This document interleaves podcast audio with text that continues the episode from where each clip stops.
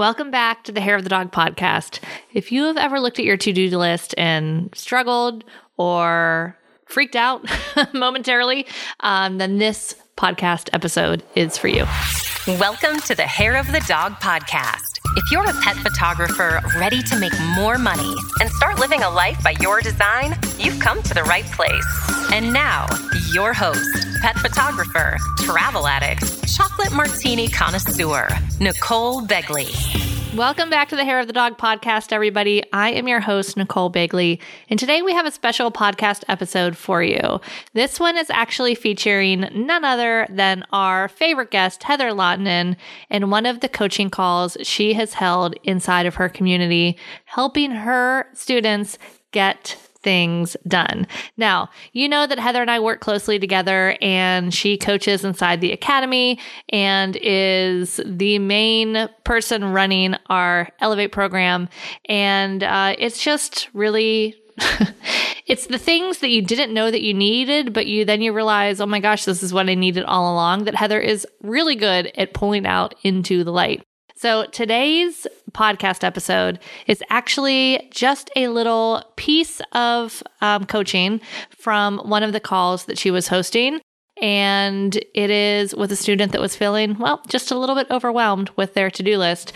And I think everyone, if you're a human, everyone will find this conversation helpful. So I wanted to share it with you here today. So if you've ever looked at that to do list and it made you want to cry, this episode's for you. Enjoy. Last week, I held a special training for a group of my photographer friends around productivity and new ways to look at your to do list.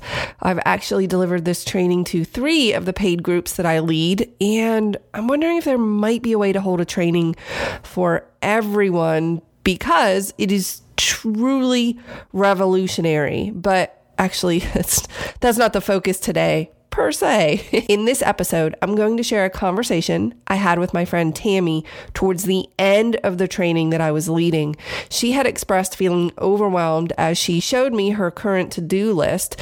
And not only was it lengthy, but she had recently been dealing with several issues that left her unable to tackle anything for several weeks. And as a result, she felt overwhelmed and behind. And I'm sure you can relate to this. So we're picking up the conversation as she expresses how she feels like something is wrong with her because she can't get this list under control. And I wanted you to hear the strategies that we came up with. Take a listen. But that week away, contracting COVID, and then being laid up for almost a month because, you know, it just wipes you out. Yes. And it's a brain fog. But my list is like, I mean, honestly, that's my list. and that's personal and photography, but that's not all the list. And I just feel like I spin and I, I'm juggling and I'm going, you know, I, I got to walk my dog and then I got to, you know, because she's real high energy. But then I go, what is wrong with my time management? Well, then you just you jumped, Tammy. You just made a huge leap from I've got a lot to do to what's wrong with me. No, my time management. Well, me as in what's wrong with my me managing my time. Am I, you know, right? You, I understand. That's a great way to split hairs, but you're still mm-hmm. putting it on yourself of like you're making it sound like you should be doing something you're not. And that that statement is wrapped up in shame. Okay. Yeah, exactly. How did we get beyond that? So, okay, first, you just did actually, you don't even realize it, which is great news, is you recognize it. You're mm-hmm. like, oh, well, okay, I was telling myself, what's wrong with me because I can't get a hold of my time management. That is a very negative, unproductive statement that puts you into a shame spiral about how bad you suck. Mm-hmm. So that needs to stop. And you need to say, instead, because could we frame this in the positive? So instead of like, because um, Tony Robbins always says the quality of your life is dependent on the quality of your questions. If you ask yourself, what's wrong with me? Is that a good quality question? Because you, your brain's going to go to, oh, let me give you a list of what's wrong with you. Right? Mm-hmm. It will, your brain, its only job is to answer those questions. Okay, it keeps you alive. Answer those questions. So why couldn't we ask it a better question?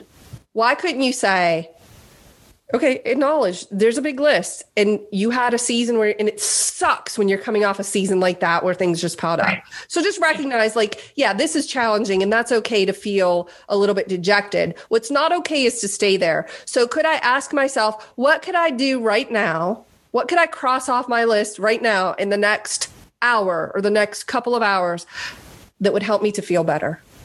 And then you do that thing and then you repeat and you repeat and you repeat and you repeat. Instead of looking at this massive list, weeks, months worth of work, what could I do right now that would make me feel better? And then you do it. What could I do right now that would help alleviate some of this distress? And then you do it. So you're asking yourself a more productive question instead of the question of, like, oh, why can't I get it together? Could you do that? I can. Could you maybe take that giant list that's in the notebook, which by the way is a good idea to do? I love brain dumps. Get it in a notebook. Could you then just like separate it out and neatly write it in two lists, personal and business? Uh-huh. Yeah. Then, once you have those listed out, could you get a highlighter and highlight the ones that are like um, low hanging fruit, one hour or less? Mhm. And when you find yourself, I actually used to do this um, with five minute tasks. Is I would write things down on a list and I would highlight anything that was five minutes or less, so that when I found myself with five minutes, I wouldn't have to think about what I should do. I wouldn't have to think. I want to be the best brain dead photographer out there. I would just look at this list and anything that was highlighted, I would just do it, execute. The thinking is what's slowing you down. And it's slowing you down because you're thinking and then you're asking yourself an unproductive question. Right. That makes a lot of sense. Because the brain just constantly goes like from the time I wake up to the time I go to bed. You know, like, geez, I can't even sit down and relax because my list is like this Right. long. Right. And I'll never get it all done. And I should be doing better, but I'm not. You see that should? Did you catch it? hmm Yeah. I should. Yeah. I should have done this. I should have done that. And it's just not helpful. So you have to, the first step is acknowledgement. You cannot fix what you don't acknowledge. Mm-hmm. I'm not asking myself the most productive of questions, and I'm certainly not helping myself by saying, I should, I should, I should, I should. What can I do right now to alleviate some of this pressure? Sometimes for me, if like, you know, and sometimes our brains are just like not capable, we're just shut down for whatever reason. It's too heavy. You know i'm like well i can the, about all i can do is fold these towels and put them away. It's like that's my limit. Verse i need to sit down and get into the facebook ads manager and figure out why i'm getting this error. Okay those are two very different tasks aren't they Yeah. Very much. so I can recognize when I am in a position where the only thing I can do is fold towels because it's just all that's the only only mental capacity I have.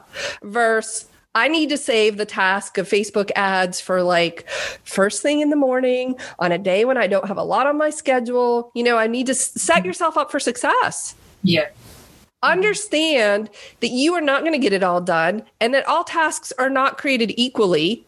You need to manage your energy versus your effort. You know, uh, do you have, is there a particular time of day you find yourself more productive? Morning. I'm Yeah, me too. Is there a particular day of the week that's more productive? used to be Mondays, but that's my husband's day. That's his Saturday. Okay. So what I try to do is make that my Saturday. Right.